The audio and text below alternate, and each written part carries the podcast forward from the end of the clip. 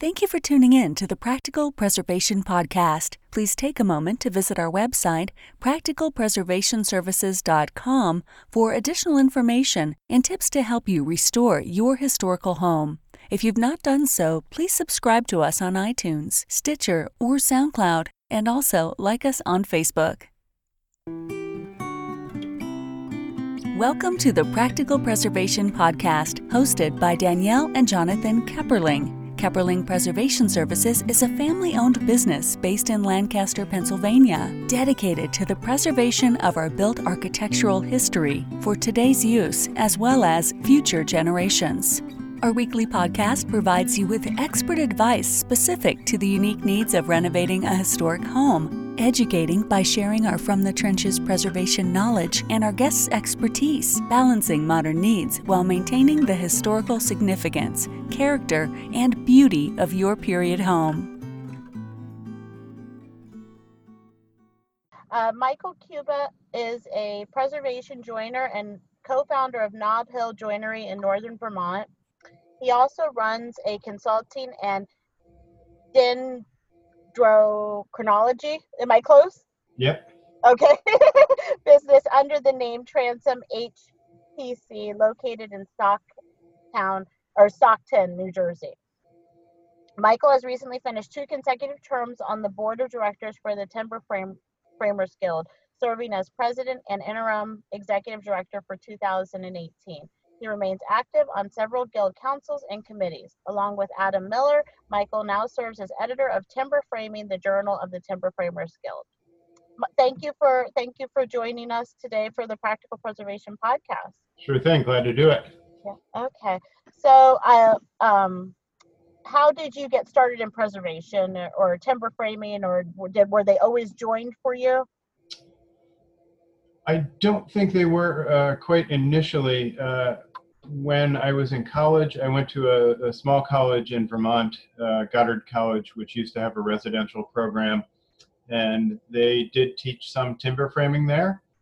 Uh, I hadn't been thinking of it as a career at the time, uh, but the person who was an instructor was a fellow by the name of Rob Tarule, and uh, Rob was involved with the uh, Fairbanks House project uh, back in the early 80s in Massachusetts and so he has been very involved with preservation work, and he came from a preservation background. Uh, so we were taught from a traditional point of view. Uh, after college, I worked at another small school, the Institute for Social Ecology, and they taught appropriate technologies, and among them was timber framing. And the fellow that they hired to instruct timber framing uh, is Seth Kelly, who is now my business partner and has been for uh, almost two decades. Uh, and he, at the time, was working for Jan Lewandowski, uh, who did a lot of historic preservation timber framing work in Vermont. Actually, he's, he's still uh, going strong. And I basically begged and pleaded for him to take me to work. And so I started working with uh, Seth and Jan doing preservation and restoration work. Okay, was that um, um, I don't, I and, and you know, I know regionally the the architecture changes, but was that mostly barns or was it different um, different structures? We uh, it was very lucky. You know, we certainly did our share of barns, but um, Jan is uh, he's been around for a while and he got a lot of good high profile jobs. So I ended up working on uh, a number of steeple restoration projects. Oh, that's exciting. And uh, and some covered bridges as well. So uh, you know, I really jumped right into the fire when I started my preservation work and and uh, sort of started at the top. Uh, so that that was a, a, fantastic introduction. I was uh, lucky to have that kind of opportunity. Yes, yes. So um, is preservation your passion or is it timber frame? Like why why did you choose that then as your career path since it wasn't your initial you know your initial path? Oh that's a good question. Um, I, I was hooked on timber framing right away and doing the preservation work the old buildings that you work on tell you what works and what doesn't work. And so over that first couple of years of doing preservation timber framing um, you, you, would see what are the things that fail? What are the things that succeed? And over time, the buildings themselves become the best teachers. Um, you know, there's plenty of books and there's lots of people with opinions, but when you see something that's been standing for you know 200 plus years, right, you a sense of um, engineering, load paths, uh, general conditions, uh, and you know things to look out for. And I, I think if I were working in a shop building new timber frames all the time, uh, everything looks great the day you cut it. Well, it should, uh, but you don't know how it's going to fare in 50 or 100 or 200 years. Uh, so having that opportunity to look at things that were successful uh, is was of great interest, uh, and the traditional aspect of it is very interesting to me. You know, there's oh, there's such a wide array of traditions in timber framing currently. You know, there's a lot of modern timber framers right using CNC machines, using lots of routers and, and power tools.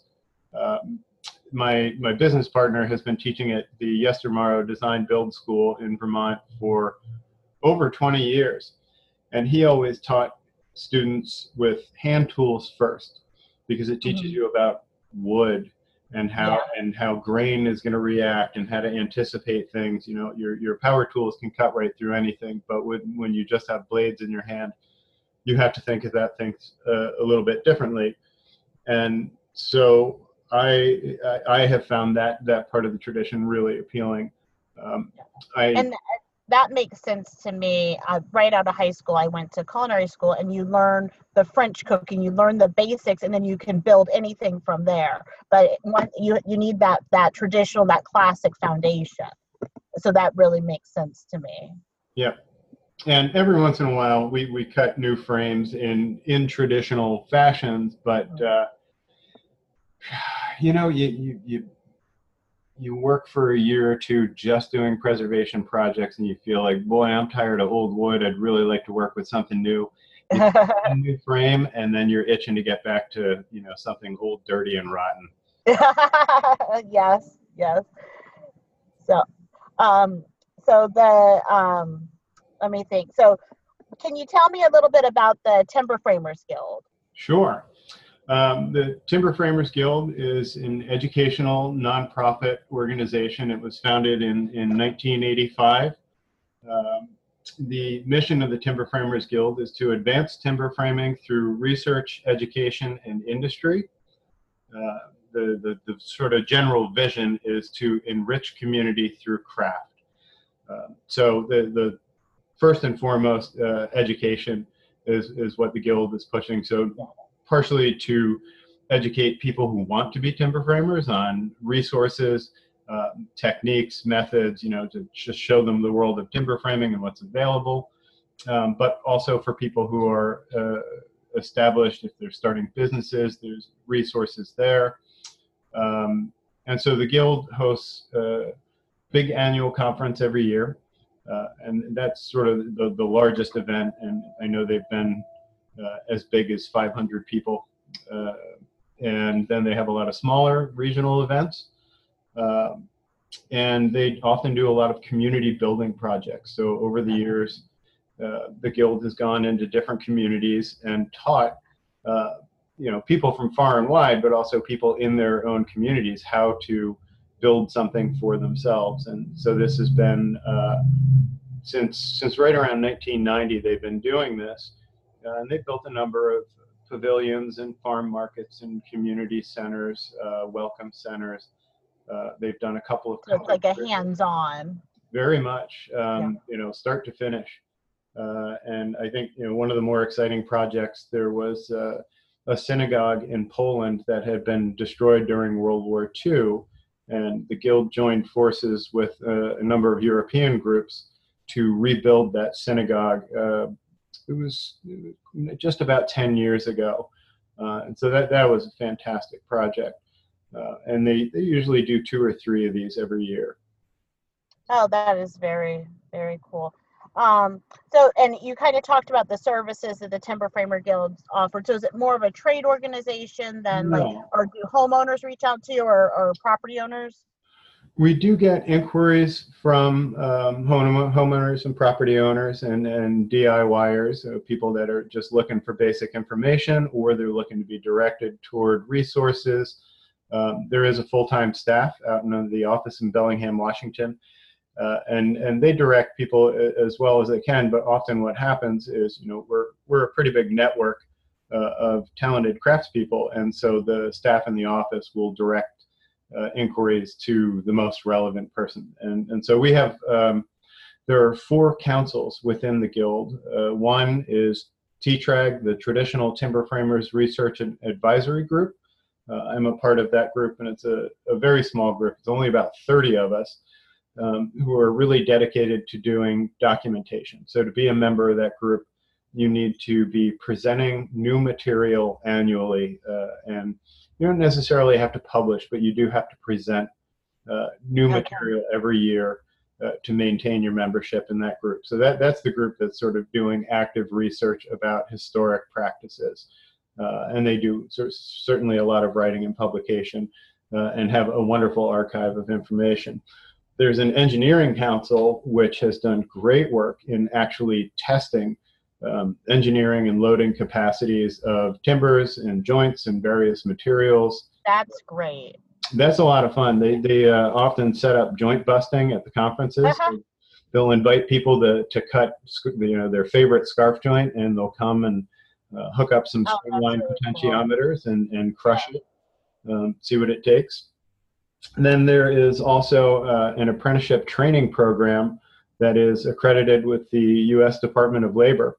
And so, uh, you know, if people really want to commit and they, they want to become an apprentice or a journey worker, they can enroll in that program, which generally we say lasts, it takes about three years to fulfill the requirements. But at the end, uh, you know, you are certified uh, as part of an accredited program with the Department of Labor. Uh, then there is uh, TFG Companies, which offers support for whether you're just, getting started with business. I mean, there's always a lot to learn with business and right. plenty of business resources, but it's really fi- hard to find things that are specific to timber framing.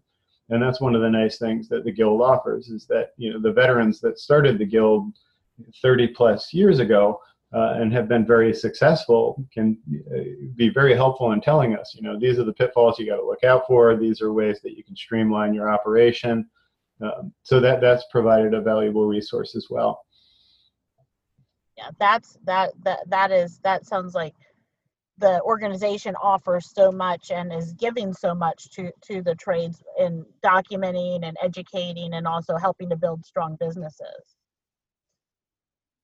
so I, I'm I'm glad to hear that. I did not realize the the extent of all the things that you do. So, um, and of course, we, we have all of our, our publications. So we've got uh, Scantlings, which is a newsletter that comes out six times a year uh, and then Timber Framing, which is a, a, quarterly journal, which is more of a technical journal, a little bit less editorial, um, and that that's been going since 1985.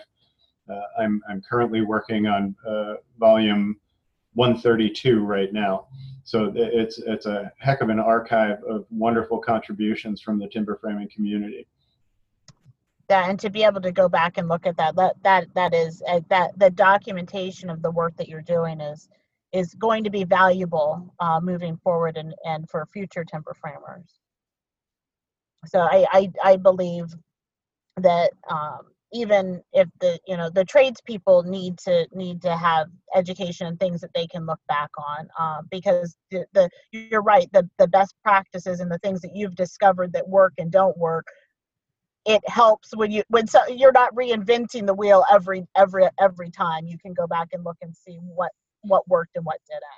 That's right, and and now that the the guild, I don't want to say the guild is getting on in years, but with uh, three decades under its belt and so many projects that it's participated in, now we're sort of going backward and looking at that as a resource that guild members are now looking at some of the early projects and evaluating. You know, how did this perform? How's this right. up? How can we improve this?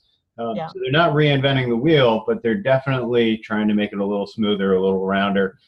Right. Yeah, and and and it's true. I mean, I, I'm worried about people who aren't who aren't going back and thinking, how can I do better? How you know how could how could we have improved on this, or how could we have you know now that we know what we know, how why how how could we have increased the longevity or done you know something better better on the project?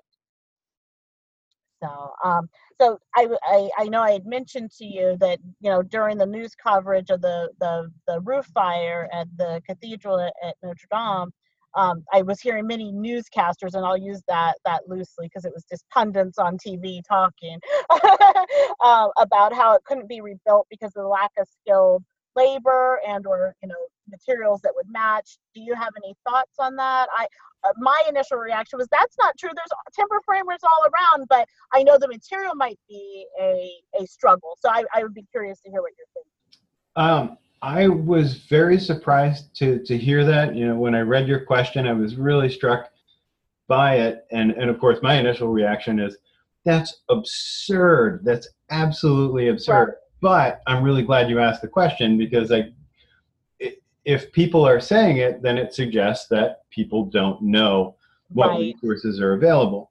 Um, in the case of the crafts people, um, there are plenty. We train them all the time. We've been training them for, for quite some time. Uh, and our European counterparts are better at it than we are. I don't want to admit. Well, that's that, what I was thinking. I was thinking you're in Europe.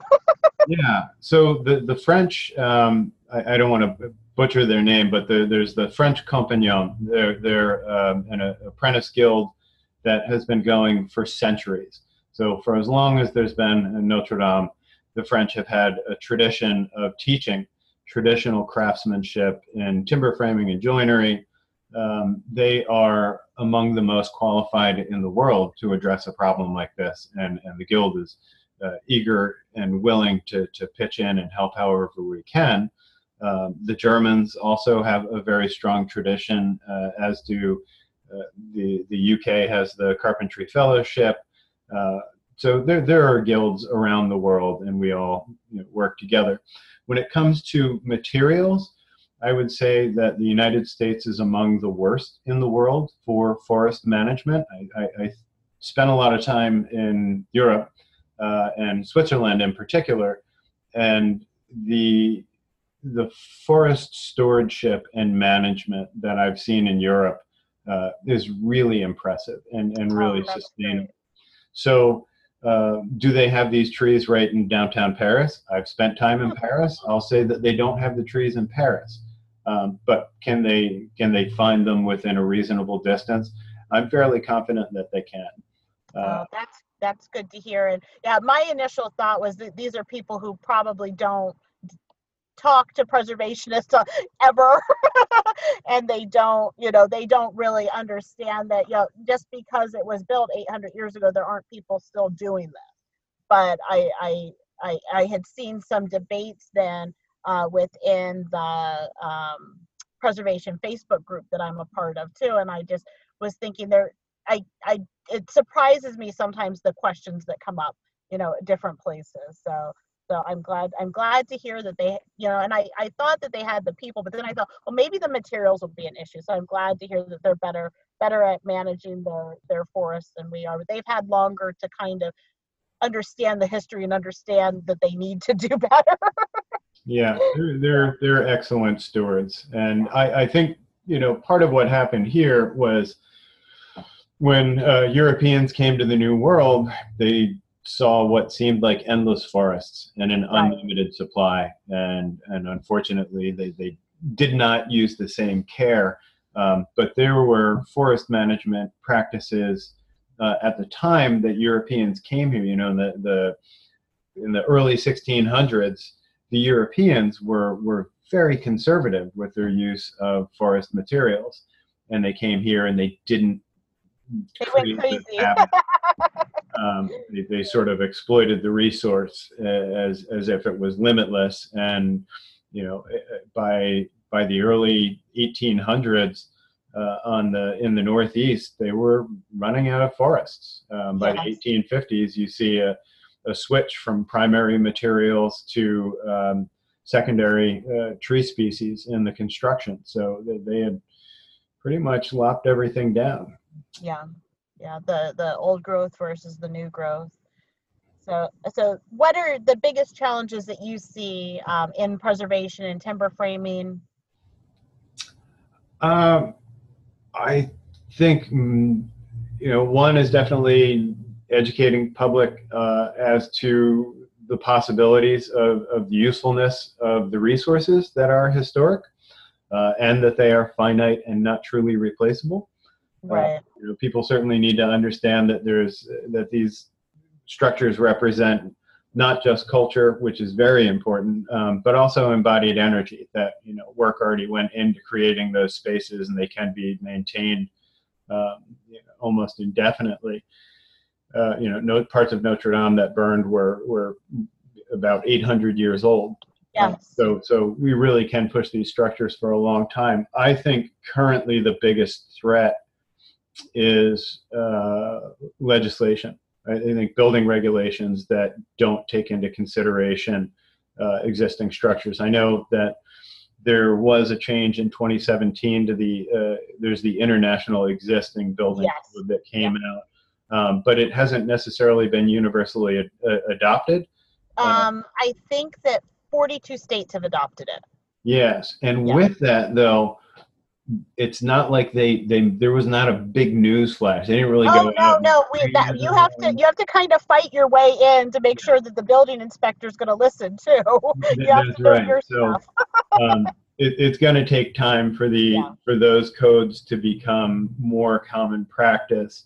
Uh, but you know, currently, I think that that's a lot of what we what we end up fighting with uh, is that people with the best intentions for safety or energy efficiency uh, want to require certain modifications to historic structures that uh, can sometimes be a real detriment. You know, some somebody will say, "Oh, we want to seal this thing up and put an HVAC system in it," and there are certain structures that you go and change the you know the temperature in the attic by 10 degrees, and all of a sudden you've got a condensation problem and you Right. rot where you never did. Yeah, not not understanding how all the systems work together.